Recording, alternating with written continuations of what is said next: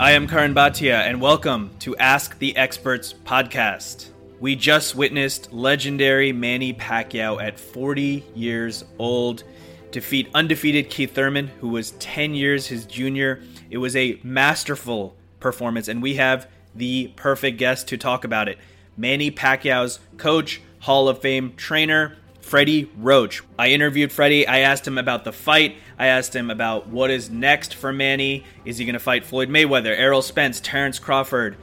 Freddie, as always, is very honest, tells us everything we want to hear. That is a great interview, and you do not want to miss that. After that, I will be speaking with Brian Campbell. You've seen him everywhere. He's on CBS Sports. You've heard his podcast. You've seen him on Showtime. He is going to break down everything Pacquiao Thurman with me. And we're also going to talk about a little more somber topic fighters' safety. As we all know, Maxim Dadashev tragically passed away this week. He was in a very tough fight that was actually stopped in the 11th round. He went to the hospital and he ended up passing away a few days later. This is a big problem in our sport, and there's really no easy solution. We need to figure it out. And, and one thing we can do as fans is not feel disappointed when a fighter quits, is not feel like we're getting robbed of any entertainment. It may be the right thing to do for fighter safety, for their health, to take a knee, decide to uh, not continue in the fight. These are all things that, that we should be thinking about. That's only one small part of how we can contribute as fans of the sport um, to fighter safety. And in terms of protocols, those type of things need to be discussed, and we need to figure something out to make the sport safer. I also spoke about that with my next guest, Anthony the Dog Dirrell. Anthony Dirrell is going to be fighting on the Porter Spence undercard against David Benavidez. We got him to give us his take on that upcoming matchup, what we can expect from that, and he knows a little bit of something about coming back from adversity. He came back from cancer, he came back from a motorcycle accident. There was a time where he never thought he would box again. He is boxing against David Benavidez, and this is going to be an absolutely explosive matchup. And Anthony the Dog Dirrell is going to talk to us all about that. And then another member of Team Pacquiao as we discuss and celebrate this amazing win by the 40 year old Pacquiao. Marvin Somodio, he's Pacquiao's assistant trainer. He's going to give us his thoughts. What was it like training with Pacquiao through camp and being at this great fight against Thurman? And then to close it off, we have George Jakovic. He was a producer for PBC Fight Camp Pacquiao Thurman. We're going to ask him how Pacquiao looked in the training footage coming in. Did he notice anything that, that led him to believe that Pacquiao could achieve what he achieved against Keith Thurman? And George is going to preview some of the biggest fights coming up in boxing.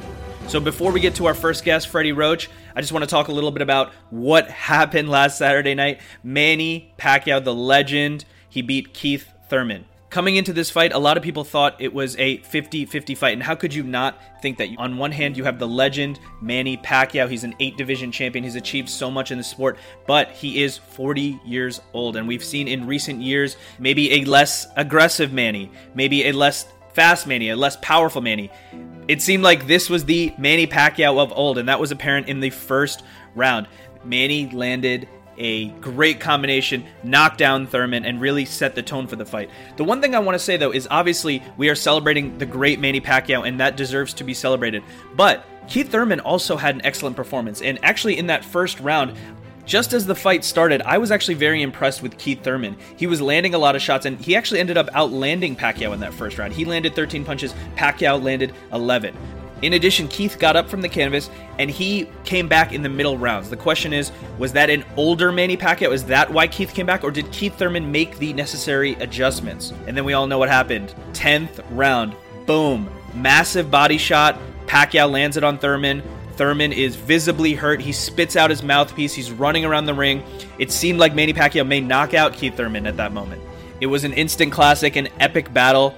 Both guys put on great performances. Manny Pacquiao absolutely deserves 100% of the credit for an amazing win at 40 years old, beating an undefeated welterweight who was at the top of the division. It was an absolutely brilliant fight. And if we look at the final punch numbers, it's interesting to note Thurman landed 210 punches, Manny Pacquiao through the fight 195. Thurman landed 37% of his punches. Pacquiao was 28%. So, what does that mean? It means that both guys had an absolutely tremendous performance. They were both landing massive shots, and the fight contained those excellent ebbs and flows that you love in a big championship fight. I scored the fight 7 to 5 for Manny Pacquiao, plus he gets the point for the knockdown. But it was such a close fight that you could almost have it either way. And we're going to talk to Brian Campbell about that. Brian actually had it 7 to 5 for Keith Thurman, and he got a lot of uh, backlash, if you will, on social media. And he's going to defend his scorecard and talk about why it is important to score a fight round by round, especially for these big, close fights.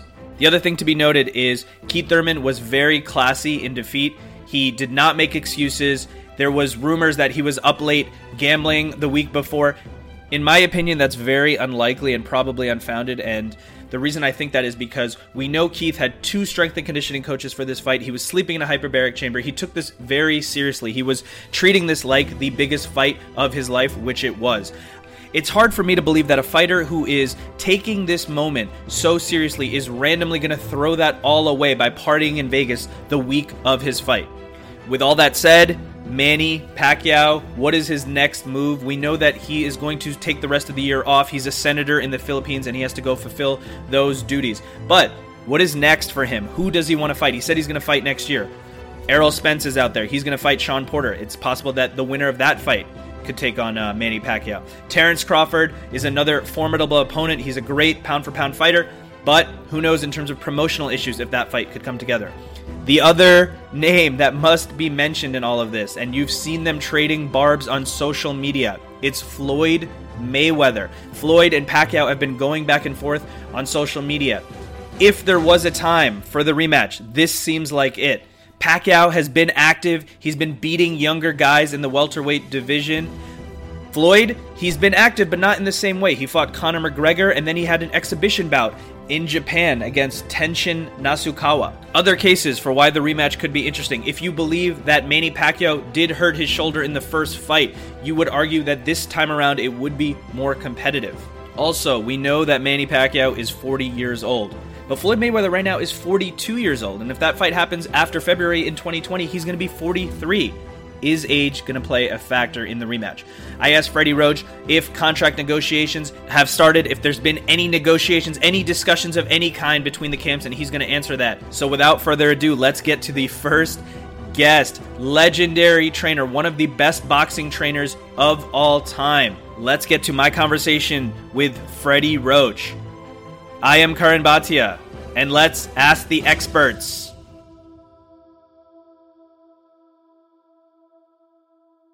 This is uh, Karan Bhatia for the Ask the Experts podcast. I am lucky enough to be speaking to legendary trainer Freddie Roach, seven time trainer of the year, Hall of Famer, and of course, coming off the big Manny Pacquiao win over Keith Thurman. Freddie, obviously, Manny came out strong. He, he knocked down Thurman in, in the first round. Did he do everything you expected him to do in this fight? No, he surprised me a little bit. He came out very aggressive and, uh, and we had planned to come out aggressive, but I I didn't know it was going to be that aggressive. And uh, after the first round knockdown, I was really really happy uh, uh, the old man is back, and uh, it was really really nice to see. Is he uh, he went after him when when he heard him, and it was, it was very uh, great opening round for Manny Pacquiao. And is it, you know, uh, Thurman obviously went down in that first round. I'm wondering if Manny's style is very different than something a lot of fighters see because Manny is throwing combinations at you while he's lunging towards you. So a fighter like Thurman, he may think, "Oh, this guy is throwing combinations. Let me put my head back and get out of the way of danger." What what what fighters don't realize is Manny's still throwing combinations as he's moving forward towards you. Is that what happened there? Yeah, he does. He does that very well. And you know, when they pull back like that, they get up high on their toes, and he causes the knockdown to happen. And, and you know, the thing is, he wasn't hurt really badly from from the knockdown, but it was uh, enough to put him down though, and uh, it was a great moment for me, for Manny, and, and for me also. It was absolutely a great moment. I think everyone expected the fight to be competitive, but to see Manny come out like that at 40 years old, facing a guy that was 30 years old, was amazing. In the mid rounds, it seemed like Thurman did have some success. He was landing big shots. He, he backed up Manny a little bit. What happened in those middle rounds? Is, was Manny showing his age a little bit, or did Thurman make some adjustments there? No, I think Manny was showing his age a little bit. He was getting getting a little bit tired at, at that point. Uh, I was waiting for a second wind to kick in, and it did in the last two rounds. And I think that's when one pulled the fight out for him. But he, he did get a little bit tired in the middle rounds, yes. And you know, I know before the fight, you you guys were not that impressed as a team by Thurman's resume, who he had beat. Did he impress you at all in terms of, of what you saw? I mean, he, he obviously had power after the fight. Manny said he hits like Antonio Margarito, giving him a, giving him some credit there. Were, were you impressed by by Keith Thurman? Yes, I was. I thought Keith Thurman fought a very good fight. He hung in there, and I think the best thing about the whole about him overall is him getting the microphone and and and not talking trash about anybody and uh, just being honest about the fight. You know, because he was hurt very badly in the mid rounds with the body shot, and I thought that should have been the two point round for sure. But um, you know, because it caused him to take his mouthpiece out and run for a couple minutes, and uh, uh, I thought Manny was really, really close to him at that point in the fight, and I think that was a lot closer than the first round knockdown. And um, you know, he, uh, I'm not. I wouldn't be surprised if Manny broke his ribs though, because uh, that was a very, very good shot he landed from the body. In that that tenth round, he he landed the liver shot. Thurman, like you said, spit out his mouthpiece. I know that Freddie. I know that in the past you've said you always want Manny to be aggressive, to go for the knockout. You demand the knockout. Were you hoping that he was going to knock out Thurman there? Of course, because uh, I think everybody should have knocked out, and uh, you know Pacquiao. Uh, he went he went for it, and you know he uh, he he, he got his win back in the next two rounds, and he did, very well. And yeah, I thought he closed the show with, with, with like he was supposed to. So, like you said, Thurman was classy in defeat. You and Manny have been together for so long. You've had so many big wins. De La Hoya, Cotto. I mean, we could go on and on and on. Where does this win, beating a 30 year old undefeated welterweight, one of the top guys in the welterweight division, where does this rank for, for your partnership with Manny Pacquiao and all the great fights that, that you guys have had together? You know, we've had a lot of great fights and a lot of good uh, competitions, but this is one of the most fun ones because you know he's fighting an undefeated world champion. I mean, you know, yeah, undefeated. You know, it, that gives guys resilience, and, and it's hard to hard to take that title away from undefeated people. And when when Manny knocked him down in the first round, and then the tenth round, uh, with the body shot. I was really, really happy with Manny's performance. I thought it was one of his best performances uh, of his life. It was it was a great performance. Obviously, it must have been a great training camp under your instruction. So obviously, we're, we're all looking to what's next. We know that Manny's going to take some time to, to go be a senator in the Philippines and and and uh, do his duties over there what you know obviously out there we have terrence crawford we have errol spence we have sean porter and we all know that mayweather is out there. Him and pacquiao are exchanging uh, barbs on social media. Who do you want next and who does manny want next? You know mayweather would be the the, the number one uh, one we want next and uh, you know there has been some talk going back and forth between him and manny which is kind of um, kind of funny, but um, you know, because Manny doesn't really usually get caught up in that so much. But uh, I'm glad to see him talking talking about himself, and uh, there's a lot of good fighters in that division right now, and they got a lot of good opponents. And uh, you know, once everything settles down a little bit, and we'll decide who's next, and uh, whoever um, makes an offer. Also, I mean, because uh, I'm sure not all those guys want to fight us either. That that's definitely true. We don't know who wants to fight Manny. In the in the case of Floyd, he was in the ring in the, the beginning of the fight. He left uh, post fight, so Manny wasn't able to call him out. Has the uh, I know that you've said in the past that if, if they fought again, you would pick Manny to knock out Floyd, and obviously Manny would, would not have the hurt shoulder this time. Manny's been active. Floyd has, has been out. He's, he's he's been fighting maybe you could say lower competition. Are you still predicting a knockout if Pacquiao and Mayweather get in the ring again? Yes, I, I definitely think Manny can knock him out. And the thing is, Floyd isn't like uh, the gym rat he used to be. And uh, Manny's 100% healthy. Going that shoulder's fine now. His surgery went very, very well. And uh, Manny's back to his old self. As, as long as Manny's legs stay stay strong, uh, we're going to be okay. I mean, you know, Father Time is catching up with us, but um, he hasn't he hasn't caught up yet. Has there been any talks between your camp and, and Mayweather's camp in terms of, you know, early contract negotiations or discussions or anything like that? Or is it just the social media back and forth? Just the social media with Manny, between Manny and him. Because Mayweather is very, very, very quiet about this. And, you know, yeah, I, I saw him at the basketball game and uh, no mention at all, but uh, it was kind of fun when he uh, get knocked on his ass at the basketball game. but he's the same thing will happen when he fights Manny. We saw finally we saw Mayweather get knocked down when he when he got crossed over at the basketball game. Absolutely. So and, and just for the record, if you know if Terrence Crawford, if somehow the the you know the issues in terms of promoters and stuff get worked out, or the Spence Porter winner, if those people do become available, you and Manny would take those fights as well. Yes, we will. I mean, the thing is, we're not in the game again just to, to, to box or just box one guy. We want to be the best at what we do, and, uh, and if it's fighting the, the best young guys out there, uh, so be it. We'll, we will fight them. I know that uh, you know Manny's obviously had such a long career. He, he's he's 40 years old. You've had such a long career. I know that you've said that Man, when Manny is you know below his prime, when he's when he's not fully there, you're going to ask him to retire. And I think he may be do the doing going to do the same thing for you. That moment has not at all happened yet, right? You guys are both both ready to go and, and keep this thing going. Yeah, we're both in good shape and ready to go. I just did miss with 12 guys today in the gym. I, I, I'm back to work as usual, and uh, I do have a big fight coming up on Sunday. So it's, uh, you know, it's business uh, every day, and uh, many, many. I think I have seven fights in seven weeks coming up in, in, in the schedule.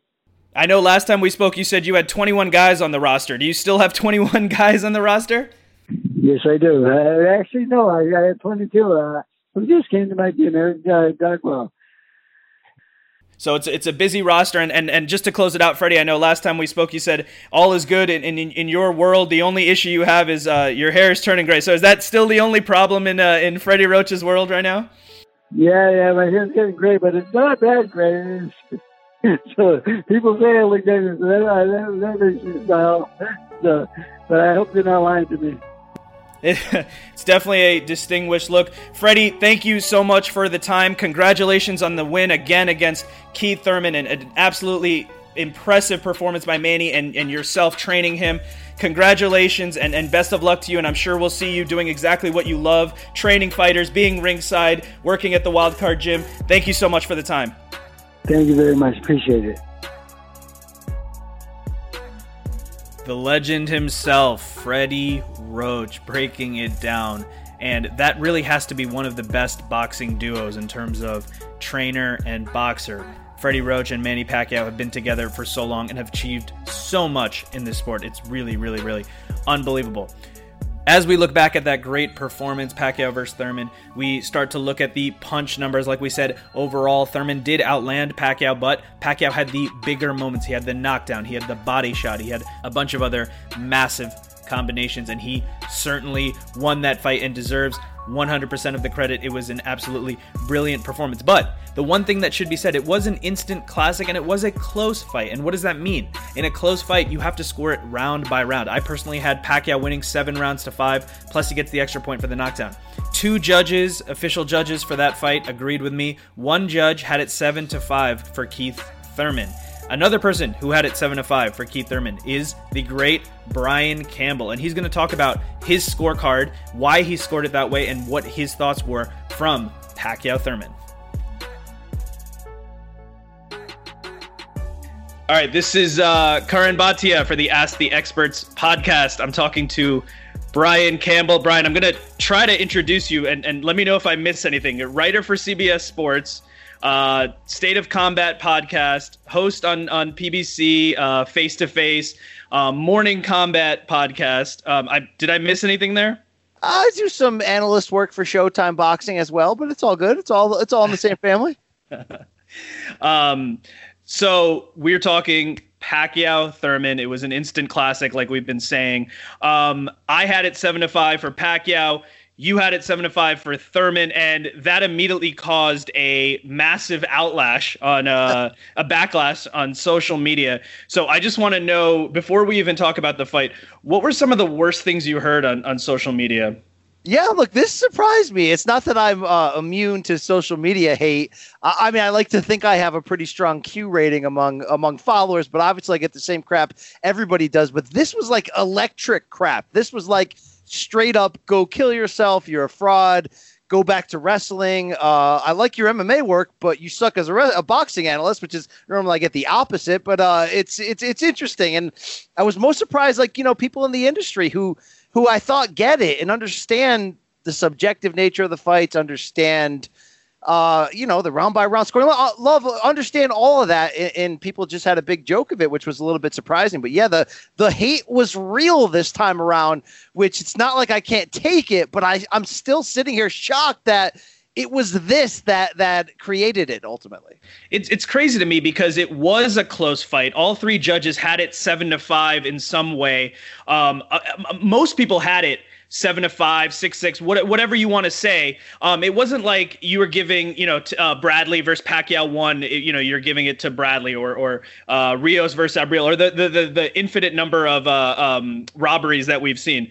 This was a close fight, and and I just want to read some of the uh, some of the terms I saw uh, people said on social media about you, and just what someone said: uh, delete your account. This guy said, "Bro, you're blind. Y o u r blind.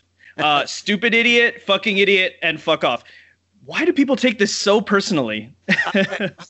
I mean, I have to assume the majority of the hate in that case was Pacquiao fans, and I get that boxing. Um, it brings out a few things. It brings out nationalistic passions. It brings out uh, alcohol. I mean, if you know, it brings out a couple different things here. There's betting involved. There's a lot of reasons why somebody, I guess, would be that angry. But even if you're a Pacquiao fan, it's like, A, who cares that I scored the other way? But B, there's a lot more going on here. And this is sort of a long debate. I mean, it does allow us a, a certain grander conversation about boxing scoring and how that relates to the average fan at home. But like I said, I was actively surprised that so many people in the industry took shots at me and laughed it up. I mean, in the end, Karan, it's this. You nailed it. I thought it was an instant classic. I thought maybe I was a little extra drunk, fight drunk, if you will, from sitting press row, first row, and really getting the experience. The crowd was tremendous. So even if you watched it at home and thought, well, not an instant classic, but still a very good fight, you know, uh, uh, whatever, six and one, half dozen the other. We're still, we're still what we're saying here is it was a competitive fight, hundred percent. Both judges, like you mentioned, all three seven to five in either direction, and it was just one of those fights where like both guys came to win. There was ebbs and flows. There were adjustments that needed to be made. So even if you were, let's say, the biggest Pacquiao homer, how do you come away with this fight not realizing that? You know, this wasn't me putting out a 118 110 Canelo over Triple G scorecard. This was a pretty damn close fight. So I think, I don't know if it's, look, here's what it comes down to. Most of the people that tell you to go kill yourself on Twitter are not scoring the fight. That's just the, the, the fact of the matter. Okay. So they're not scoring it round by round. They think one guy won by a certain level of damage and a knockdown. And, and, I, and I get that. I get that. But I also wasn't watching the fight as a whole and then giving a score at the end. Had I done that, Pacquiao wins that fight. He won the moral story of the fight. He won the feel good nature of it. He was the bigger puncher, the aggressor. He was a lot of great things in this fight. But you do it if you really judge a fight, and yeah, and I've talked to many great judges about this.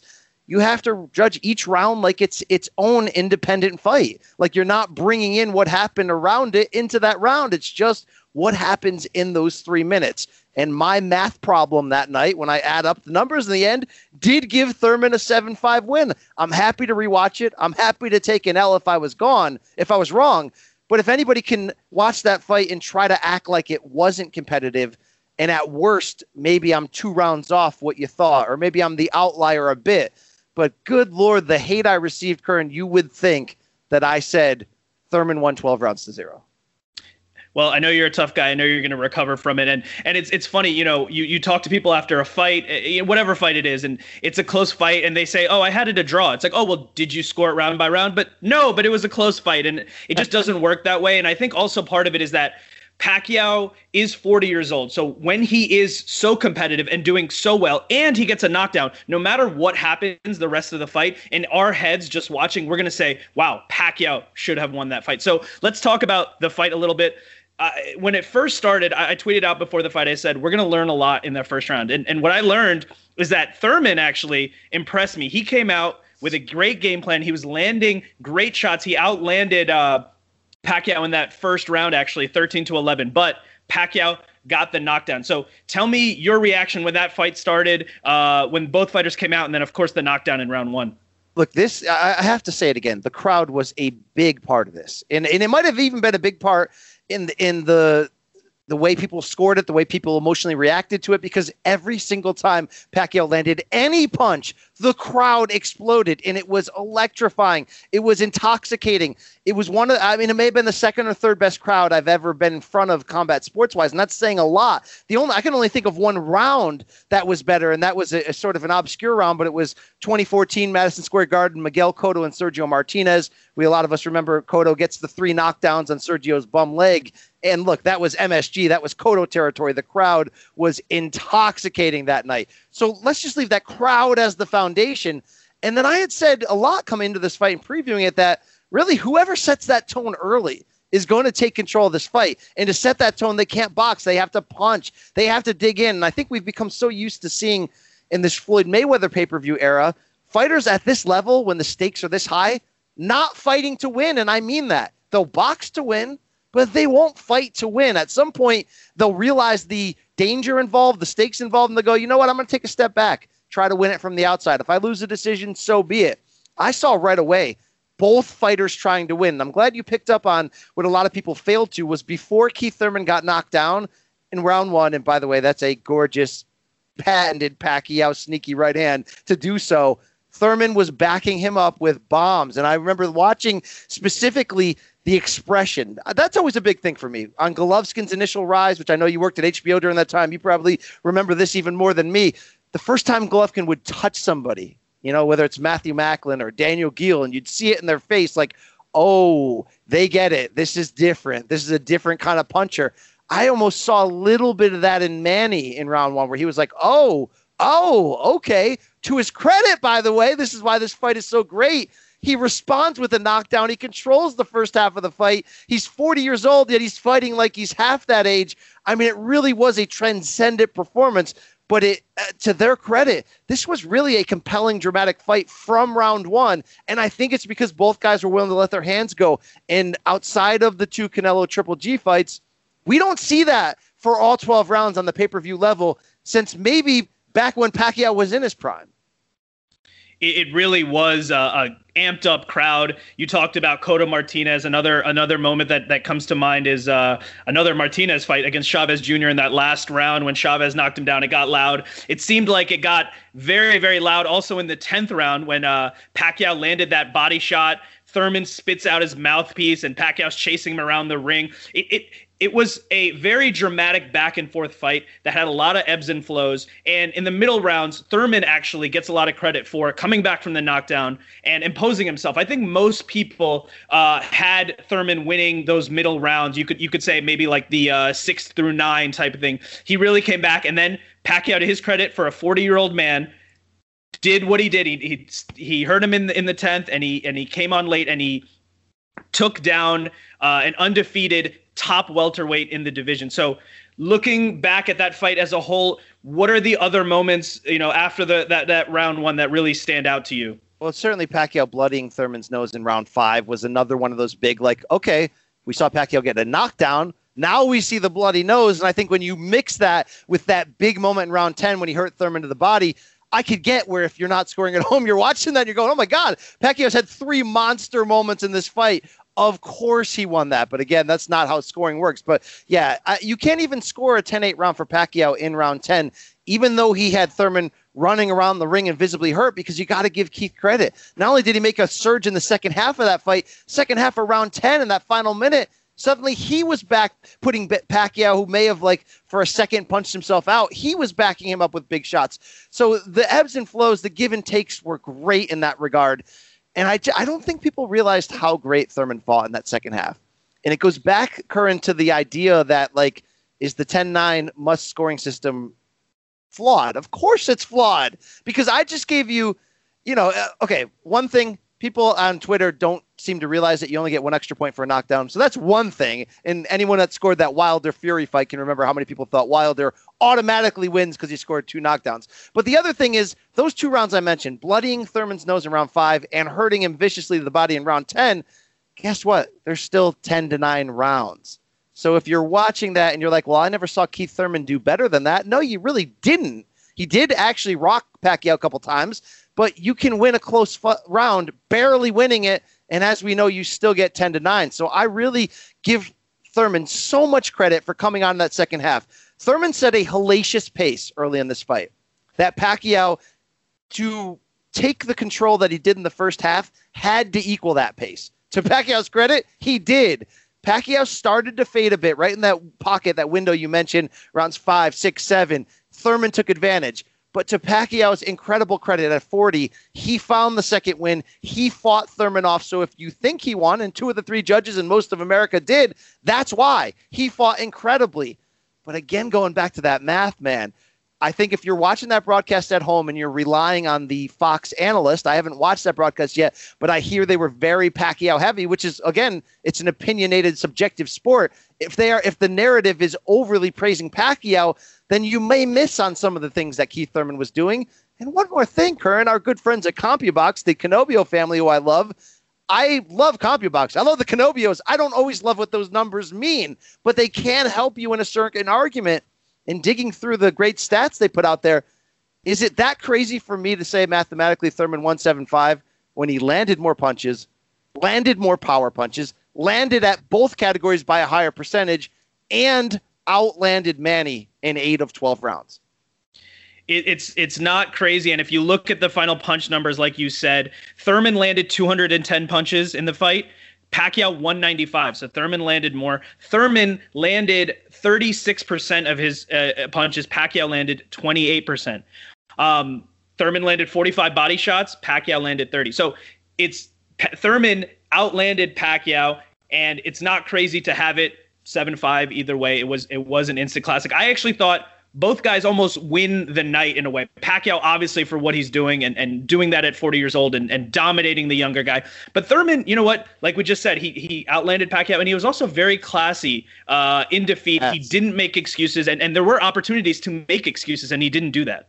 I, I really, I'm glad you pointed that out. I've become in love covering the combat sports game with that exact moment. How do big names, especially unbeaten ones, deal with defeat? I think in UFC in recent years, the way Conor McGregor bounced back from that UFC 196 loss to Nate Diaz, specifically that night, how he acted at the post fight press conference, never making excuses, putting it all on himself, saying, I gassed out, I can be better next time. I do the obviously he came back, he ran back that Diaz rematch, said it had to be at welterweight, it had to be next and you give him a lot of credit for the guts there. Same thing when we talk about Cris Cyborg and UFC's coming back this weekend. The whole thing is how does she bounce back from that first round defeat to Amanda Nunes in December? Well, she bounced back great that same night. She showed a lot of the same humility that Pac that Thurman did on this night. Never blaming anything, never blaming the judges, never saying I was hurt, never saying anything but I, I fought great tonight, but Pacquiao fought even better. And I think again, that's one thing people miss. And I've heard some takes of when people saying, look, Thurman fought, you know, really good, but he didn't do enough to win it. I think this is one of those times where, in my mind, Thurman actually fought the best fight of his career. I really mean that. Against Danny Garcia, he may have out outboxed him and won a split decision, but he took those final few rounds off, and there was legit criticism to give him in that regard. I think considering what he was up against in this version of Pacquiao, Thurman fought great. So he actually came out of that fight with no excuses. And the fact that he didn't take any and says, look, I'll be back. I had that O. I was willing to lose it if you could outbeat me, you know, if you could defeat me. And that's what Pacquiao did. Karan, we need more of that in every sport. We really do need more of that. That's how you make winners because, it, eh, you know, I could Tony Robbins you and correlate it to life, but in life, we take some damn L's. And some people get stuck in that puddle for a long time. But this is another great example of how you bounce back from that.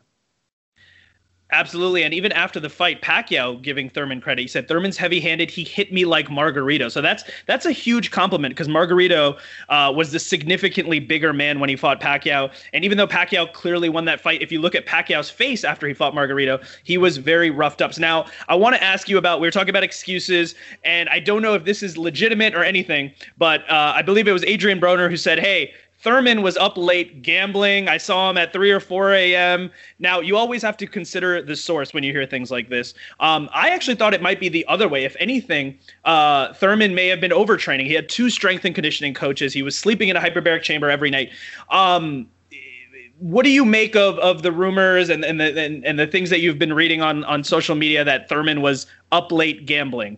Yeah, I mean it's a consider the source situation, and I think you made a great point about if he if there was an excuse to make, he may have been overtrained. I mean, he looked very sucked out early in fight week on his face, came in somewhat comfortably under that. I mean, 146 and a half, but what we're trying to say here is is it it didn't look like it was a problem. He came in clean on that, but maybe maybe overtrained it, maybe overdid it. It's it's interesting because part of this part of not knowing what this fight would have looked like was the idea of Manny being 40. And really, we had to go back to that Jeff Horn fight and how competitive that was. And what, what, regardless of who you scored that fight for, you have to admit that it was weird to see Pacquiao get walked down. Yes, he was in there with a bigger man with a weird style, and it was in that guy's home country and all that stuff. Yes, there were headbutts and there were some things, but Pacquiao got walked down and at times beat up, even though, of course, he made that big late surge and we sort of thought coming out of that, God, maybe the guy's washed. Maybe the, maybe this is it. Maybe he's finally hit the wall after like 58 incredible brawls. But he's using the narrative now that he overtrained, and it's something that's legitimate in this case. So you do sort of wonder that for Thurman, but good Lord, Broner. I mean, he did it for uh, the the hood, right?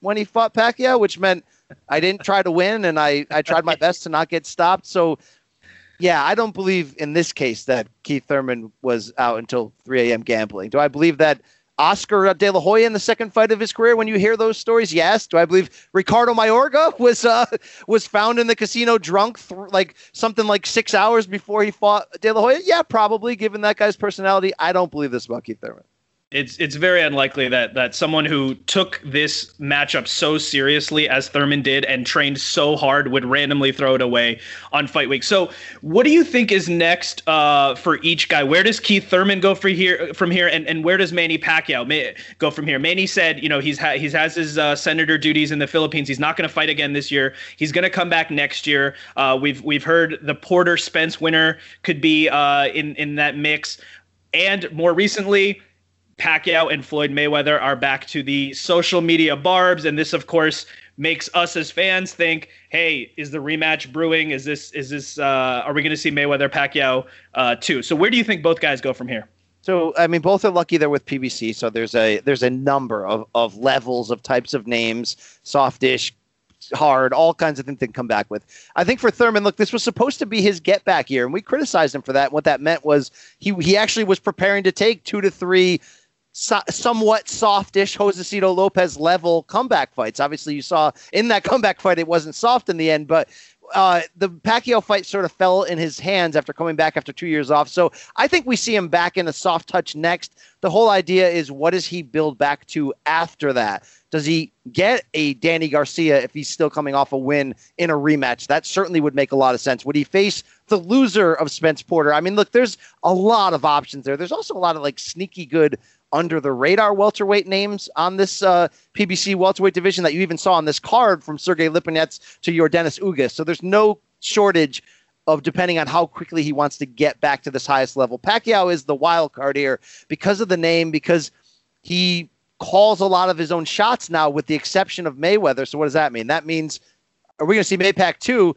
The same answer I can give you today is the same one I would have given you six months ago, a year ago, two years ago, if Floyd wants it. It's up to Floyd. He's the A side, whatever. Park that conversation for one second. Pacquiao versus the winner of Spence Porter early next year would obviously be a heck of a fight because we think we know that none of the PBC guys can fight Bud Crawford, who may be the best welterweight right now because of politics. It would really take a joint pay per view between two networks. It would take maybe Bob Arum humbling himself a bit and, and evening out the stakes. So if Pacquiao fought the winner of Spence Porter, you're legitimately saying Pacquiao could call himself the best welterweight in the world at age 40 if he won. So there's plenty at stake. But you may be able to elongate Pacquiao's brand a little bit better by not, let's say, serving him up to Spence, who I think a lot of us believe would beat him. Some believe would beat him handily, even with Pacquiao's performance against Thurman. So it's interesting. Could I see him coming back against a, Amir Khan for a lot of money in some obscure place? Of course. I don't think he would fight Danny Garcia. There's really nothing there. There's no world title.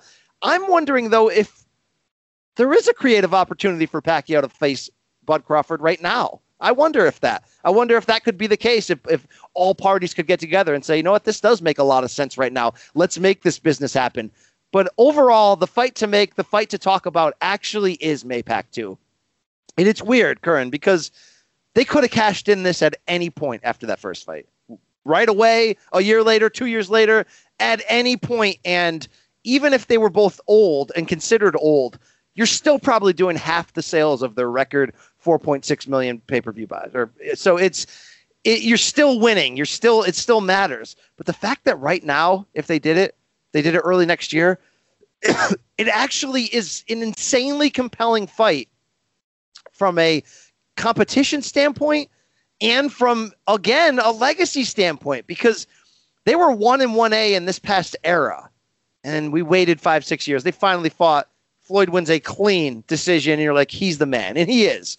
But I think by Manny lingering and by him getting this Thurman win, and the longevity part of his resume and legacy adding onto that, and the idea of him constantly reinventing himself, you can make a case that, like on a pound for pound level, he's better than Floyd all time because of the rising up in weight classes so much. I mean, the head to head win from Floyd certainly counts as a lot. And let's not forget, I know they were 36 and 38, but let's never forget that when they did fight in 2015, they were still one and two pound for pound in the world at the time. So let's not act like it was anything but it was a super, super fight.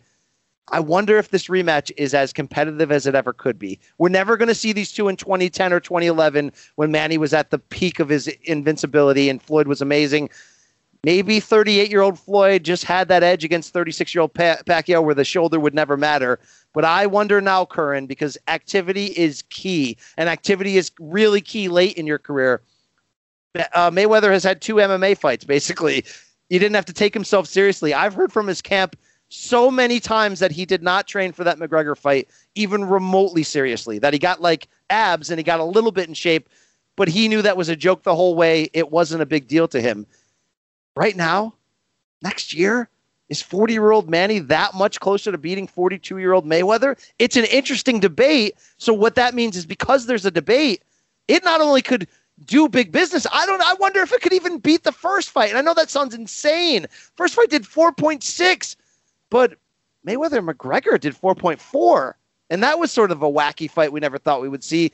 If they market this right, and they're telling you that the winner of this Maypac 2 is the man of this era. I mean, Floyd, if he put his unbeaten 50 and 0 that he worked so hard for on the line one more time against that version of Pacquiao you saw last Saturday, it's crazy, man.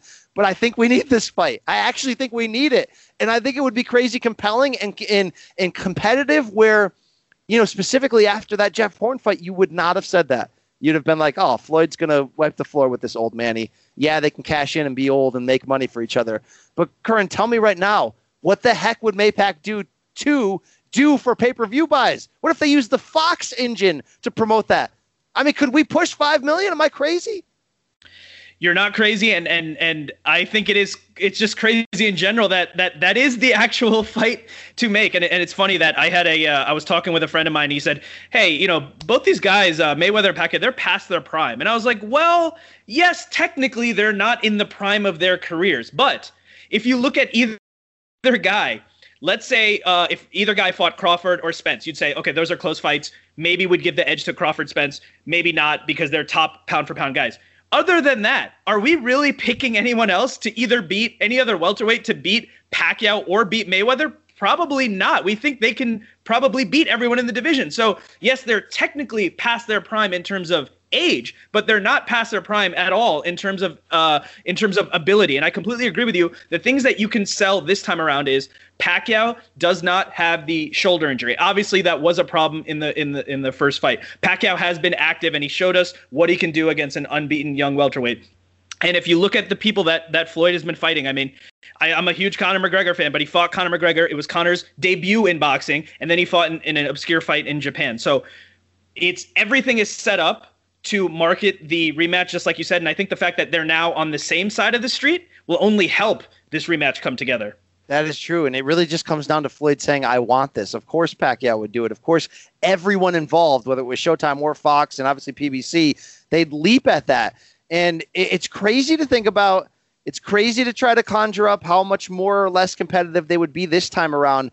But the fact that the first fight was so boring may actually help them in the marketing this time around to say, you know, Pacquiao was injured or he didn't try hard enough or whatever. But this time around, it's different. There's even more at stake. And that might sound like BS, but I mean, look, boxing market, you know, p- combat sports marketing is about lulling you into this belief of something. And, and that's really what it is. Only this time, I think it might actually be real. And we know I've loved the, the idea of hashtag old guy fights forever. Why? Because when you get stars together, when they're older, their skills are a little bit slowed down.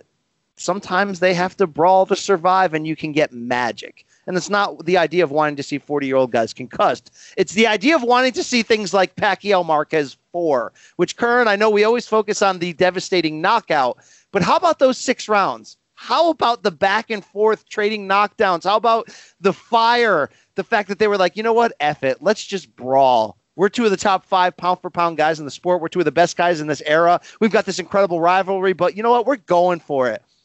I'm not saying Maypac 2 is automatically going to be that because they're older, but what if Pacquiao has success early and Floyd's got to bite down and fight his way out? I mean, I'm going to go to my grave believing that Manny's shoulder was not the problem in their first fight in 2015. I think he was still not fully recovered mentally from the Marquez knockout. So what that means is Pacquiao wouldn't take chances against certain fighters. And I think you go back and watch that fight. Floyd in those first two rounds, and especially in round 11 and 12, he let that right hand go. And I think Pacquiao was like, you know what? Uh, uh, this might be a trap that I'll walk into and not get up from. And I think that what we've seen in the last couple fights is Manny's no longer caught up on that 2012 knockout anymore. I think he's kind of back to being Manny again. And if he's back to being the real Manny again, and they're both older, and there's still this much at stake, I think I just talked myself into buying the fight five times. Can we do this right now, please? Let's do this fight. We need it. I think you talked yourself into uh, spending more time in Vegas. I think you'd you'd be out there for this one. right. I, I, think Floyd would make sure it's a, uh, it's in T-Mobile, no question.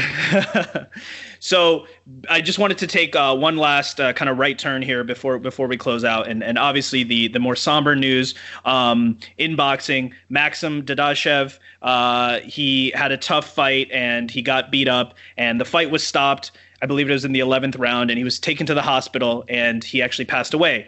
Um, it's an, it's it's tragic. It's it's it's unfortunate, and um, you know w- we were just talking about concussions and old guys and all these things. And in his fight, it, it wasn't a brutal one punch. It was an accumulation. And I guess my question to you is, and I, I really don't know the answer to it, is what no one wants to see this. Um, what can we do to to make our sport safer? it's hard, man. I mean, it's really hard because no one person is the same. No amount of damage is the same. How many times have I mean, God, just talking about the wars Pacquiao has been in, and he looks no no different. I mean, maybe he's just a freak. I don't know, but like you never can tell. So could I give you, well, you know, how do we prevent this in the future Is we stop fights earlier? And and and while I like in general the idea of being more safe than sorry in fights. There's always a line. There's always a line that you can't cross. And what I mean by the line is you make a uh, you make a combat sport too safe, and it's it's not that sport anymore. You know, it's not boxing anymore if you remove all the dangers. So, you know, if you stop a fight as soon as one knockdown happens, well, it's not boxing anymore. So it's really hard. And I think in this case, everyone's looking for the right words on how to deal with this, and, and there is no right words. There's no right words on how we, as fans, journalists, ex fighters, commentators, all these, all of us who are part of this this game, this family, this this this this crooked this uh, this crooked sport, and this this uh, you know weird family here in boxing because we love this sport so much. Um, there's no justification why we continue on after deaths. There really isn't. It, it's it's impossible to deal with. A lot of times, I just I have to ignore it. I have to, you know, it's it's insanely sad what happened to this young warrior and father and husband and son and all that. And I have no way to justify that rightfully where I'm okay with it and go on tomorrow and keep covering this fight. I'm going to do it because I love this sport and there is a major danger involved and everybody knows it when they sign up for it. And I really, outside of, yes, we should improve more commissions. There's some circus commissions out there in terms of states and who gets appointed as judges and refs, and we all know that. But in terms of the actual rule changes or things you can do, it's really hard, man. I mean, I was unfortunately ringside for for that Magomed fight against uh, Mike Perez. You know, the, the heavyweight fight a few years back, and where Magomed had such a, a bad turn of health. And yeah, there was a, a strong moment ringside. Eh, you know, around before the fight ended, probably in the ninth round of a ten round fight, where I'm like, oh man, it just doesn't look right. It looks like he's taking too much. Maybe they should consider stopping it. But it certainly, again, wasn't a fight where I'm like, you know, call the state senator. Somebody just screwed up maliciously.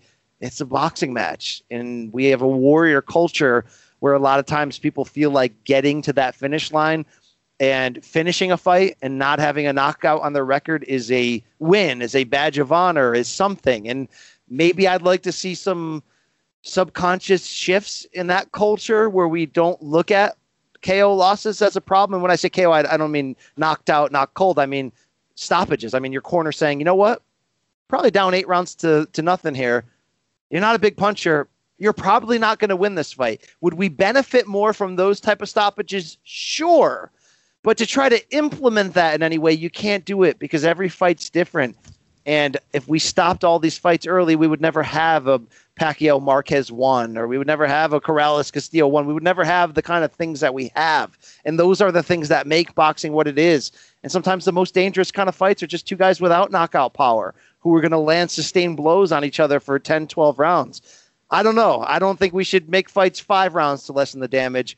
I don't have an answer. I don't know how to justify it. I don't even like talking about it, but it's right there in front of us, and we can't avoid and a and a young man lost his life, and it's it, sucks and it's horrible, and it's I think it's just one of those cases where there is no right words in the end. Like like I, I hate it. I hate it. That's the game we are all signing up for. We're all complicit in it, and it and it is the dark reality of this brutal but beautiful sport. Brian Campbell, that's that's well said, and and I think uh, you're you're dead on, and I think you know, in the Magomedov case, uh, they, they said that he actually took a, a taxi to the uh, to the hospital. So let's let's hope that the safety procedures in terms of having ambulances on site and things like that are there. Let's hope that we can maybe, as fans or as people who cover this sport, dial down the machismo and and and and not hate on fighters who quit or or you know take a knee or or um, don't give it their all. Let's let's not hate on them because they are putting their life on the line every time they fight. Let's keep that conversation going. Let's keep the research going, and and let's hope that we can improve somehow in that way. So Brian, thank you thank you so much for the time. I'm just gonna try to give you one last boxing question to uh, to uh, end it. Put you on the spot a little bit. Mayweather Pacquiao rematch 2020 um, what is your what is your uh, pre- your early prediction if and when it happens? Uh, okay, let's recall and remember. Um, I've had a weird relationship with this with this series. I pretty much thought Mayweather was going to win at any time if they would have booked it. And even back then, when Pacquiao was unbelievable, I'm more of a believer that great defense beats great offense in boxing, and that Mayweather's just extra special. For some reason, ahead of the first fight, I got caught up in thinking, you know what's going to happen here? Pacquiao's going to pressure him a lot, and they're going to go to the cards, and he's going to win a split decision. It's going to be an interesting chess match. And I was wrong. I was dead wrong.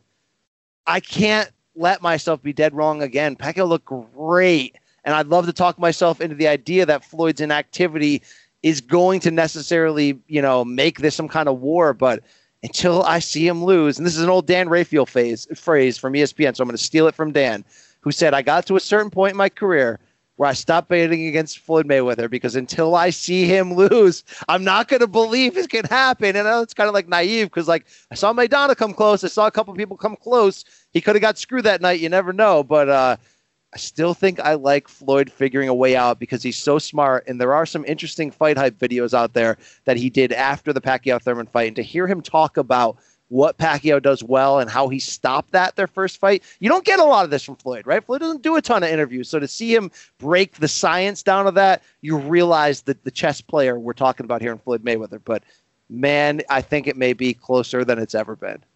I think that's a good uh, motto to have and a good uh, theory for uh, life, not to bet against uh, Floyd Mayweather. Can you at least uh, promise, you know, the fans and, and the, the social media trolls that when you watch that fight and you you, you inevitably score that fight this time, you'll uh, you'll you'll wear your glasses, you'll be focused, and you'll you'll actually be able to give a, a good score. Can you promise the fans that at least? well, I think they told me to take my own life after the past one, so I don't know if I'm scoring fights anymore. No, yeah, obviously, look, I'll bounce back. Okay. I'll be. Hey, fans, I'm ready to take that L if I was way off. But guess what? I wasn't. It was a great fight. Revisit that collaboration. Go check it out. You're gonna like it. It's a great fight, and this was a great interview, Brian Campbell. Thank you so much for the time. Looking forward to all the great work you're doing and, and seeing you giving your opinions and covering all these fights. Thank you so much for the time. Thank you, sir. The great Brian Campbell there, breaking it down breaking down Pacquiao Thurman, giving us all the angles, and defending his scorecard, which was for Thurman. I think Brian did a great job there of explaining why he had that score the way he did.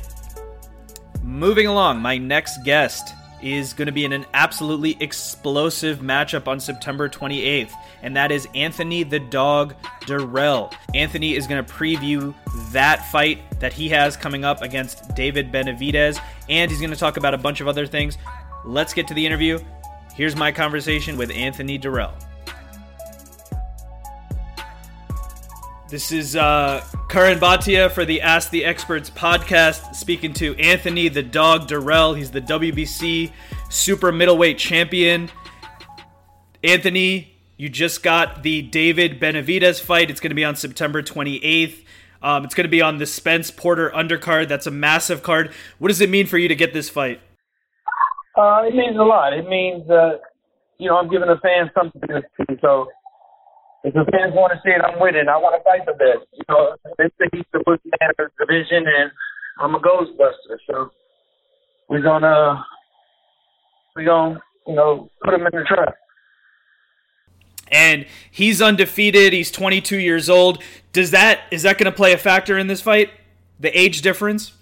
Uh, I mean, not not really. You know, experience, experience come from experience come before age difference. You know, you if you got experience, you're a vet. Everything comes in and it follows. You know, I've been boxing longer than he's been born, so I got a few tricks, and I'm going to use them in the you know in the ring on the 20, 28th of September. And you're six and zero oh in your last six fights. You have the you're riding the momentum he said in, in an interview, he said, I feel like I'm coming in more motivated than he is. What do you think about him saying that? I mean, you can say anything you want. I'm going to train my butt off for a fight. I train my butt off for any fight. I don't take no man lightly. Anybody who steps in that ring, you know, is a warrior, and I and I respect that. But come on the 28th, you know, all of that goes out the window. You're in there, me and you are in there, no talking his fist flying, and we'll see who wins. And this time around, you are the champion. He's the challenger. Does that change the uh, perspective for you that now you're the champion and you're trying to hold on to your belt? Just have to work harder. I gotta go in there with a mindset he's trying to take something that belongs to me. So I gotta go in there and work my butt off in camp. You know, that's where all the all the work is. The the ring is fun. The fight is fun, supposed to be fun. So when I can do that, when I go in there with a clear mind and a know I know I'm in shape and know I'm conditioned, know I'm ready for the fight, it's easy. It's fun. And we know he's he's 21 and 0. He's got 18 knockouts. Like we said, he's undefeated. As as we know what he's done in the boxing ring. As a person, you know, what, what do you think about him as a person? We know he tested positive for cocaine last year. He came back from that. He beat Jay J'Leon Love. What do you what do you think about about him as a person? I mean, he's a good guy. You know, I, I had a to talk with him. Him and his uh, family, his pops, his brother.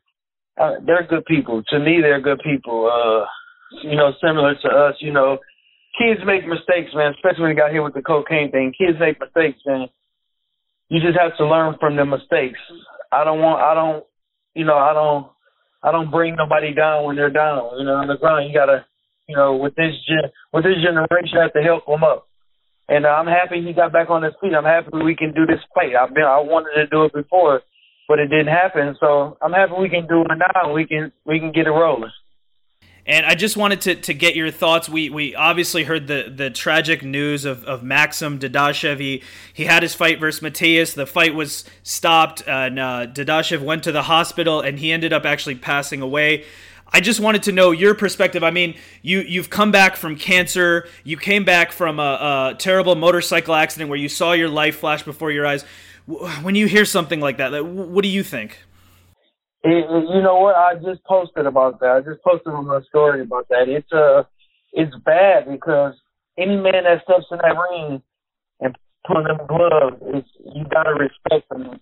No ifs, ands, buts about it. This is not. You can't play boxing. It's not a game. Uh, it, it, it it's life and death in there, and that's what people don't realize. So you, you got to respect that. You got to protect yourself at all times. I mean, even you know during a fight, his coach told him know to stop it, you know he asked him to stop and that was the right thing to do was to stop the fight. You see your fighter didn't have a chance or anything, but like I say, it's a it's a a tragic thing to happen. I'm I'm saddened by it because it's my sport. I don't want to see it in no sport, but when it's my sport, when it hits home like that, it, it, it's something to look at. And it has to make you think, you know, your your profession as a fighter. It could happen in the ring, and then you've faced you've faced death outside of the ring. So that's got to be, you know, for you, it's it's probably, uh, you know, questioning a little bit about what you do and, and the safety of this sport, right? No, it don't question nothing that I do. I mean, I'm I, I know how to fight and how to protect myself. I know how to. If I'm done and I know I'm done, I'm done. Like I can't keep going on. And that's something you know. Sometimes your pride get gets in the way of of things, especially when you're not a quitter. He wasn't a quitter. He wanted to keep going. He wanted to fight. He was a warrior. But sometimes you have to bow down and and just let it go. And I, I'm not saying it can't happen to me, but you know, I have the I have God behind me watching over me. I, I don't I don't see it happening. So, and, and, before I let you go, I just wanted to ask about your last fight, Avni Yildirim. It was it was a tough fight. You know, he was relatively unknown uh, before the fight. Um, it was a tough tough back and forth fight. You outlanded him at the end of the day. Um, when the scorecards were announced, there was two scores, 96-94 for you. One of the scorecards had him up 98-92. What did you think when you heard one of the scorecards had him up 98-92? It was terrible. I mean, he he that mean yeah, you say it was 98-92? Yeah. That mean I won what, one, two rounds? Yeah. Right. On, man. That that's you know, anybody anybody that can see know I won more than two rounds. I thought I won more by more than them two rounds that I in that round that I did. But things happen. You know, you take your a win is a win, no matter if you get a win by half. It's a win, and I take it and move on. And you know, after the fight, eh, usually it seems like boxers there's a respect that's gained after fighting each other. It's after you won. I, I saw you. You know, kind of looked over him. You said, "Hey, go back to Turkey." You know, was was was there bad blood there even after the fight ended? Yeah, I just don't somebody who is who acts arrogant. Him, his coach, his manager, whoever he was they're just too arrogant, you know, leading up to the fight and, you know, everything. Like, you, you, you acting about it like you big bag and stuff, and you're not. You know, you're human. You got to come down to reality, buddy. And I told my, I told, you know, before I did it, I told my team that I'm not shaking his hand. I'm not doing none of that. Uh, because it was just a disrespect at a different level. And you don't do that. Especially with somebody who's getting in the ring with you. You don't do it, man. And I just, I, I don't respect him to the day. I don't respect that man. I never respect him. We uh, we have your next fight coming up, like we said, Benavidez. It's going to be huge.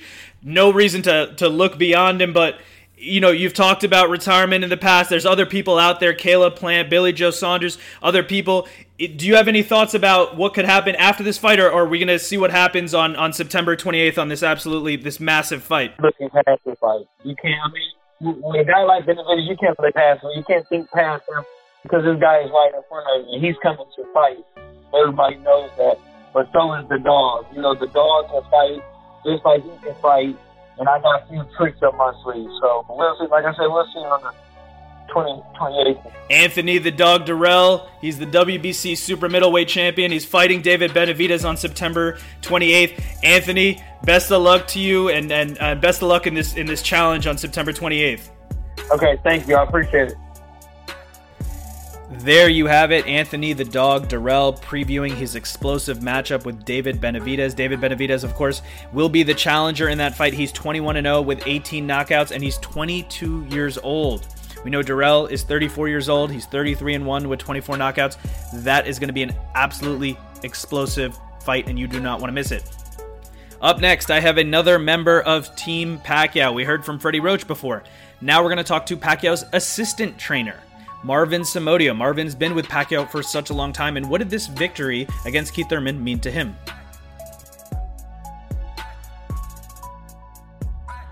This is uh, Karan for the Ask the Experts podcast. I am speaking to Marvin Somodio. He's one of the assistant trainers for Manny Pacquiao. Marvin, you've, you've been with Manny for, for such a long time. To see what he just did against Keith Thurman, winning that fight Pacquiao did at 40 years old and then beating one of the top guys in the division who was 10 years younger than him. Um, what do you make of it as, as someone close to Manny Pacquiao? It, you know, it was uh, it was great. You know, Manny, he's 40 years old, but he's you know he's he proved that he's uh, he's still one of the best at uh, this uh, division, one 147 pounder. You know? And uh, the way he fought was uh, very smart. He's, he was very calm. He took some good shots, but you know he he showed people that uh, his body is not not one hundred. Uh, it's not uh, forty years old. He, he certainly didn't look 40 years old, and like you mentioned, he he took some some big shots from Thurman. Uh, after the fight, Pacquiao has said that Thurman actually hits hard. He hits almost like Antonio Margarito, which is which is a huge compliment to Thurman's power. So going into the the fight, what was what was the game plan that that you devised uh, with Freddie Roach? What what was the game plan for for Manny going into the fight? Yeah, the game plan was, of course, if we get a chance, we will knock him out. But the thing is, uh, you know, we we we tried, we tried, and there's uh, there's a lot of adjustment in that fight because uh, Thurman came back. So the f- first thing we want to, you know, to we were waiting that we know that Thurman's gonna come forward. We try to counterpunch, but uh, uh, Thurman like he saw the the right Manny's right hook coming, so he he didn't really you know go after him. So he waited until. Uh, Manny get exhausted, and then he came forward the second half of the fight. But uh, we came back because uh, we we we know that uh, Thurman is can he can take a body shot. So that that thing came out later rounds. So Manny obviously had the knockdown uh, in round one. He he knocked down Thurman, mm-hmm. but as you said, Thurman came back, and he gets a lot of credit for that in the mid rounds, round 6 mm-hmm. seven, eight, nine. Thurman definitely yeah. came back. Were you uh-huh. concerned at all in those mid rounds? Are you saying, oh, you know, maybe Manny is showing his age at, at 40 years old? Were you concerned in the middle of the fight? Nah, actually, I was, but I also know that uh, Manny gave, you know, he gave a lot in the first half of the fight. So when the fighter do that, they need to slow down a little bit to get to get the sec the second win. But the thing is, while he was recovering uh, and he he stayed in front of uh, Thurman, and Thurman got a chance to hit him. That's the time that I I, was, I got worried. But you know, Manny is an experienced fighter, and he knew how to handle it. And he was just waiting for the right timing to catch Thurman to the body shot, to the body. And, and he did do that in the tenth round. He he landed the the big body shot against Thurman, and Thurman spit out his mouthpiece. He was obviously in pain. Did you think Manny was going to knock out Thurman in that tenth round? Yeah, after he delivered that uh, uh, body shots, I thought it's going to be over. But you know, Thurman is a world class fighter. He's undefeated, and you know he's a world champion for a reason. And you know, in, in the past, Manny has has talked about retirement um, when mm-hmm. when he fought other fighters. He may have not had that that same fire. In this fight, he was doing the Ali shuffle. He was he was moving great. Is that mm-hmm. did you notice that in camp as well, preparing for this fight that that Manny was really motivated and, and excited to to to to, to uh, be uh, taking on this fight? Yes, uh-huh. he was very motiva- motivated for this fight. Uh, a training camp, he doesn't show that he's, you know, he gets tired. He every time he shows up at the at the gym, like he he gives everything.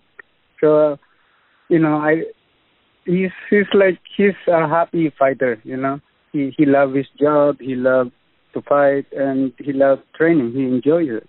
What is uh, what's going to be next uh, for Manny Pacquiao? You know, uh, he said he's going to take the rest of the year off. He's going to go back to the Philippines where he is uh, a senator. He has duties over there. What do you think is going to be next for Manny Pacquiao? Yeah, I heard that. You know, of course, he's a senator. He's going back to the Philippines and take care of his job uh, as a senator. What's next?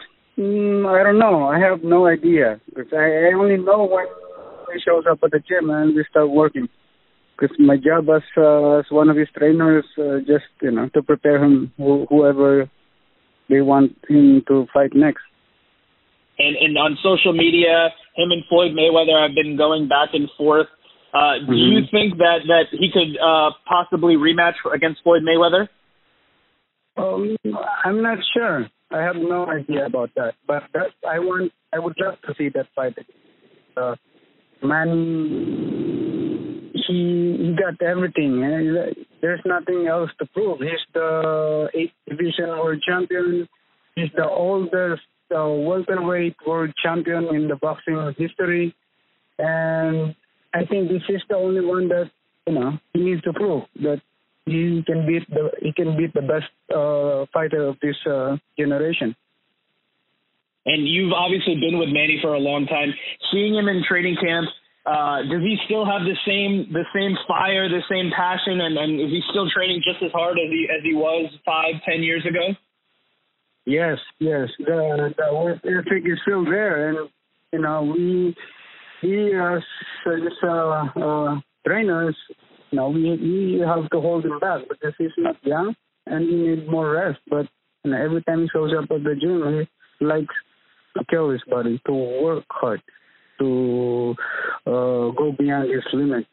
So I think you know his his will is still still there, his heart is still there.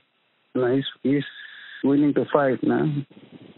And and just to, to wrap it up, you as someone who's close to him, what would what would you like to see? Would you like him to maybe hang up the gloves and and call it a career? I mean, he's had such an, an accomplished career. He's been a champion at eight different weight classes, which has never been done before.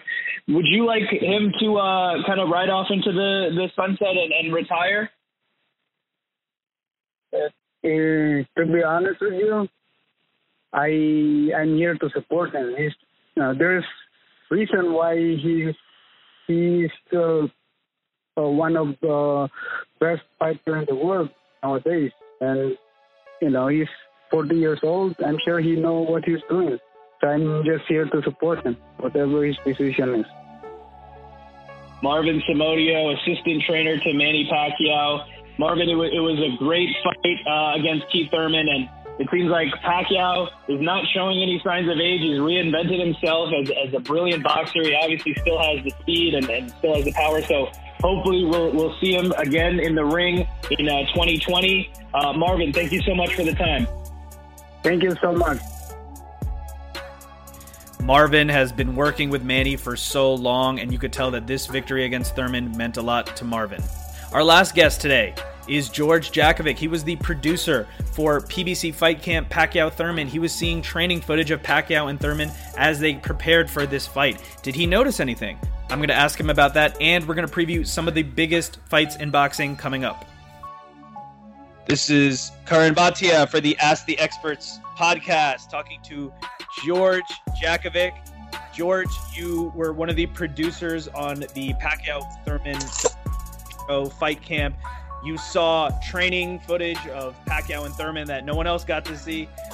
When you were looking at training footage coming in, um, did you notice anything about either guy about how hard they were training, about what was going on in, in training camp? Well, I, I think when you first see Manny Pacquiao train, it, it's it's it's hard to compare that to other fighters just because of the speed he has. Really, it, it's just the speed and, and the intensity that he has. He sort of makes other fighters look pale in comparison, and I know that's unfair, but that jumped out that Pacquiao at 40 still had the speed, still had the intensity. And when you would look at Thurman training, again, it's not fair to say, but he seemed almost slow in in comparison. But nothing. I mean, I, I think it. I think Pacquiao was a little smarter in this camp, um, as opposed to maybe in the past. He did take off days, although it was in the fight camp show. It was hard for his team to get him to slow down, but but they did. They took off days when they needed to. And Pacquiao, just in training, he showed that I mean, at 40, he physically it doesn't look like he's lost a step. And although Winky Wright said, you know, when you hit mitts, they don't hit back. Pacquiao showed that he he hit back come fight night. There was a couple rumors out there that maybe Thurman was like overtraining. I mean, he had two strength coaches. Um, he he was obviously going really hard in the gym. Did you notice any of that? Was was Thurman kind of pushing himself maybe a little bit too much? Well, Thurman Thurman seemed to be doing a lot of of, of new school training. He he um, was doing a lot of things that traditional fighters don't do. He was definitely working hard. I, I can't say that he was overtrained. Um, you know, he looked like he was in fantastic shape and he fought like it the night of the fight. I think what what caught my attention more is that uh, there were rumors that, and I mean, I can attribute it to Adrian Broner said that Keith Thurman was out gambling till four or five o'clock in the morning the night before the fight. Now, I don't know if Adrian Broner was being honest with that, but I think those things were were a little more troubling. Um, you know, there, there were always issue issue uh, rumors that Thurman had injuries, but he, you know, in in the training, he seemed to he, he didn't seem to have any issues during his training camp.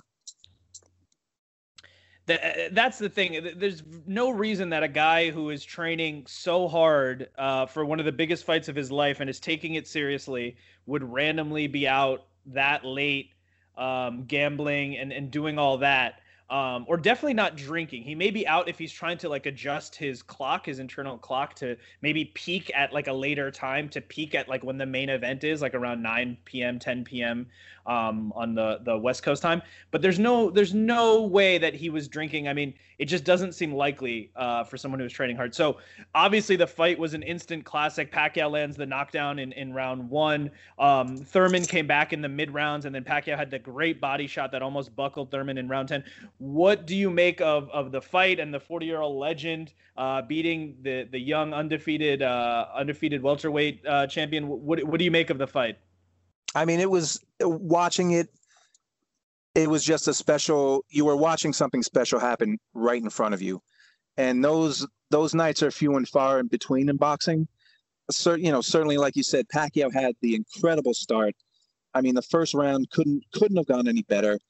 Um, you know, every time it seemed like Thurman was clawing his way back into the fight, Pacquiao would respond. And I know if you look at the punch stats, Thurman landed more more shots, but there's there's no doubt that Pacquiao landed the harder punches. And, and in round ten, the body shot that he hit Thurman with, I have to give both guys a lot of credit because Pacquiao took any momentum that Thurman had with that shot, and Thurman, to his credit, survived and still fought hard that round and 11 and 12. And we all know body shots, usually when someone gets hit to the body, it's the end of the fight. But you have to give Thurman a ton of credit. Obviously, being in the ring with Pacquiao was something that he wasn't quite ready for. I, I think maybe he did think he, he believed what he was saying. He was going to be younger and, and stronger and he was going to be the fresher fighter. But come fight night, it, it didn't turn out like that. But Thurman was in the fight. He landed a lot of shots on Pacquiao. I mean, Pacquiao looked exhausted when the night was over. If you look at both of their faces, you could see what they put each other through. But it was a it was a special night, uh, and it certainly added to Pacquiao's legend. And you know, I, I don't think Thurman is done by any means. He showed tremendous heart, especially with that body shot in the, in the tenth round. But it was it was a it was a special night. I, I actually think Thurman did a lot of what he was going to say he would. He Thurman was also great this night, and if you Absolutely. look at the final the final punch stats, Thurman landed 210 punches uh, through the entire fight. Pacquiao landed 195. Um, so Thurman outlanded him, and Thurman was landing at a higher percentage. He landed nearly 37% of his punches. Pacquiao was in the 28% range. Now, with all of that said, Pacquiao had the better moments. He won the story of the fight, and he certainly um, won the fight. So that leads me to my next question. There's people on Twitter. Uh, someone said, uh, "Is Pacquiao the greatest fighter of all time?" Now we know that's not true, especially with the fact that Floyd Mayweather is also in this era. He's undefeated and he beat Pacquiao. So it's hard to say Pacquiao is is the greatest fighter of all time if he's not the greatest fighter of this generation. But historically, I know you're a bit of a, a boxing historian where do you rank Pacquiao? I don't think we've ever seen a, a you know an eight weight class uh, champion like Pacquiao. Where do you rank Pacquiao all time? He's he's very unique, and th- this is what's fun about these subjective rankings, and, and this is fun for us passionate boxing fans because the debates. No one really wins these debates. Certainly, Pacquiao is one of the greatest fighters of his generation. He's going to go down as an all-time great. Um, as far as where he would rank on a list, I, I, don't really know. All, all, I can say is he's he's provided us with a lot of great nights, and certainly there's no debate that he's one of the greatest fighters to ever fight. Um, like you said, Floyd Mayweather w- was proved that he was the best fighter of his generation. Obviously, we know that Pacquiao wants the rematch with Floyd, and I would too. It's a nine-figure rematch, but um, certainly he, he's, as you stated, he's the only eight-division champion in boxing. To do this at 40 certainly adds to his legacy. That's the thing. That night couldn't. I don't think it could hurt his legacy. It could only add to it, and and he did. He's, in my opinion, he's one of the greatest fighters who ever put the gloves on. He he certainly is, and and I think he wowed everyone at age 40, beating a 30 year old opponent who was undefeated. So, uh, let's do a speed round here. We're gonna have we have a lot of good fights coming up, so I'm gonna put you on the spot a little bit. Spence, Errol Spence versus Sean Porter, September 28th. If you had to give us uh, your pick on that fight, what would it be? I would go with Spence, but I think I think it'll be a tougher fight than a lot of people anticipate. I mean, Spence was a, a huge favorite against Garcia, and he should have been, but he couldn't. Some, some people criticize him because he couldn't get rid of Garcia, um, knock him out, which I, I, think is not giving Garcia enough credit. I, I think Spence is an excellent fighter. He may be the best welterweight out there, but Sean Porter is is a handful. I think that uh, if Sean Porter fights his fight, that means a physical fight, that type of a fight. I, I think he's got a shot to really push Spence. I think if Sean Porter decides that I'm a boxer and a puncher and tries to box with Spence and stays on the outside, he's in he's in a lot of trouble. So I, I'm going with Spence. I think it could be a tougher fight than many anticipate, but I'm going with Spence in that fight. On the undercard of that fight, Anthony Dirrell is fighting David Benavidez. That is another explosive matchup. What is your pick on that one? I mean, Benavidez ha- has had some issues in his career, but I, I, I think he's the young, hungry fighter. I think he's got a load of talent. I- am going with Benavidez in this fight. Dirrell, Dirrell's got some mileage. It doesn't mean he won't have a great night, but I- I'm going with Benavidez in that fight. Another big fight Obviously, we had the huge upset Andy Ruiz knocking out Anthony Joshua. They are most likely, if not definitely, going to fight again this year. What is your pick on the rematch, Joshua versus Ruiz?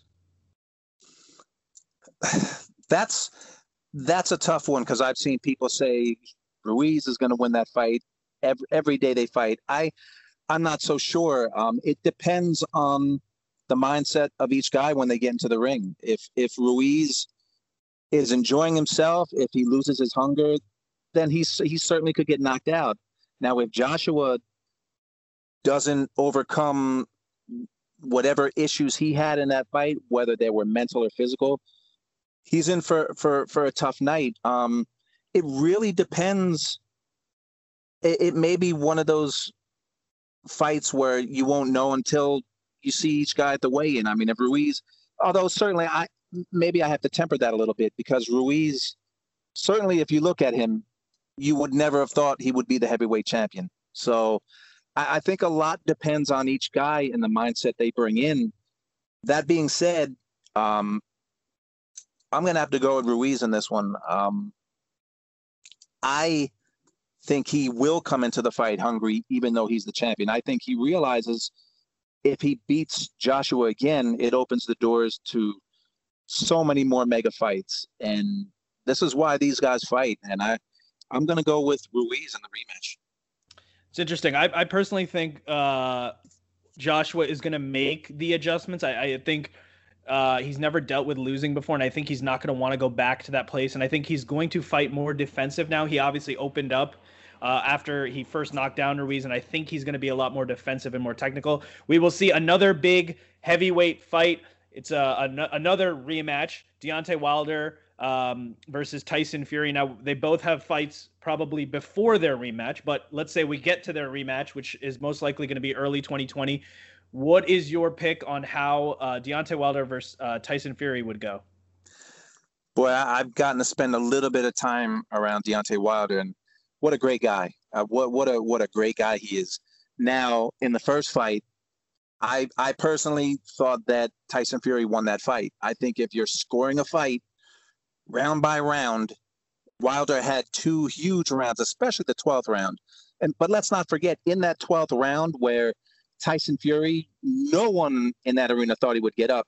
He not only got up, but he hurt Wilder at the end of that round. Um, I I thought it was a close fight. Certainly, that 12th round added to the drama. I thought Tyson Fury won the first fight. This second fight, if Deontay Wilder goes in and fights the same fight, he will lose the fight. Um, he certainly has a chance to knock Fury out. He showed or, or knock him down and hurt him. He showed he could do that. It's a, a very intriguing fight. Um, boy, that's a that's a, a tough one to call because Deontay Wilder is a smart fighter. Of course, Tyson Fury is a is a master boxer. Um, that that's a tough tough fight to call. I, I really at, right now I, I don't know who my pick is to win this that one, but I want to see it like everyone else. It is really interesting because the question is in the first fight, Wilder knocked down Fury in that last round. And the question is, did he figure something out? Did he find his opening and that's something he can carry on to the next uh, the next fight, or is it the more traditional uh, thing that happens in rematches, which is the counterpuncher, the the boxer, the guy who can move usually has the advantage because he's kind of figured out uh, how the power guy is going to throw his shots and, and he can kind of figure out how to evade those. So so that should be really really interesting. Um, this next one is not really a fight because we don't know who he's going to fight. But uh, my question is Canelo Alvarez. He normally fights on uh, September. Um, it's being pushed back to December of this year. The question is, who do you think he would fight?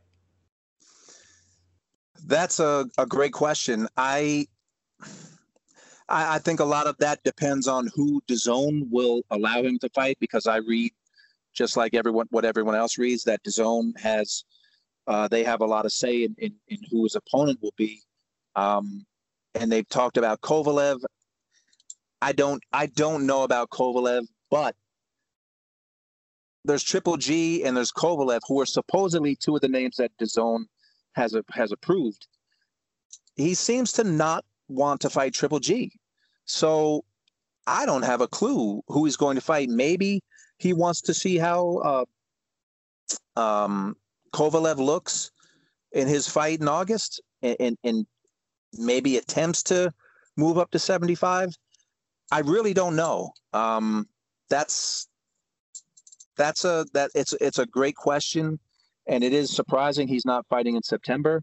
But honestly, with that one, your guess is as good as mine. And last one, this is a very recent uh, development, but we knew uh, it would happen if Pacquiao won. We knew the calls would start for Pacquiao versus Floyd Mayweather in a rematch, and obviously, since they've been uh, kind of sparring in social media, going back and forth um, on Instagram, on Twitter, people are going to say, "Hey, they're they're just selling the the rematch." It it actually does seem like a good time for the rematch to happen if it is going to happen. So let's assume that fight comes together, Mayweather versus Pacquiao too. Obviously, Pacquiao will not have the shoulder injury. There's really no way to know how much that actually affected him in fight one. If you're a Pacquiao fan, you think that made all the difference. If you're a Mayweather fan, you probably think that doesn't really matter. What do you think will happen if Mayweather and Pacquiao get back in the ring in uh, 2020? Well, the first thing they'll do is make a lot of money because people will buy that fight. I, obviously, they won't buy it like they did the first time they fought, but it's amazing that Mayweather's been retired for some time now, and that fight would still be easily the the biggest fight in boxing. Would probably be in the top five pay per view buys of all time. Um, it's you know, I I personally and I, I love Pacquiao, but I, I always thought Floyd Mayweather was a bad matchup for him just because of, of Mayweather's style. But now you have a very active Manny Pacquiao and a very inactive Floyd Mayweather. Floyd Mayweather's 42 years old. Um, you can't really judge Floyd on the uh, the 105 pound guy he fought a few months ago on the exhibition. Um, so you know there, there's some intrigue there. I would personally, I would, I would watch them fight again. And a lot of people say they wouldn't, but I, I, I think they would. Look, it's a, it's a big matchup, and I still think it's a bad fight for Pacquiao, but he'll make a lot of money. And uh, Floyd hasn't fought much recently, so and Manny has. This was his third fight in the last year. He's been very active. He's been more active than he has in years past. So We'll see. I, I, I don't think Floyd's going to take it, but in boxing, you know, how many how many fighters really stay retired? It seems like everyone uh, unretires um, when the opportunity presents itself, and it seems like the opportunity is certainly presenting itself. Now, George Jakovic, thank you so much uh, for the time.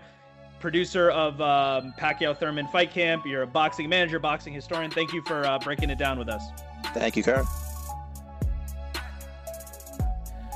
All right, that brings us to the end of this episode of Ask the Experts podcast. A very big thank you to my guest, Freddie Roach, Brian Campbell, Anthony Dirrell, Marvin Somodio, George Jakovic. I hope we did a good job of covering the big Manny Pacquiao versus Keith Thurman fight, hitting all the angles, giving you interesting things to think about after that massive fight.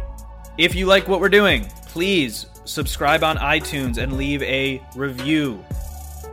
If you want to follow us on Twitter, we are at at ATE underscore podcast. That's at ATE underscore podcast on Twitter. If you want to follow my personal pages on Instagram and Twitter, it is at Curran Bhatia, at C U R R A N B H A T I A. If you like the show, I want to hear from you. I want to hear your feedback. I want to hear who you want on future episodes. You can also email us at asktheexpertspod at gmail.com. Thank you for listening. Thank you to my guests. Signing off for this week of Ask the Experts podcast, I am Karan Bhatia. And this was Ask the Experts.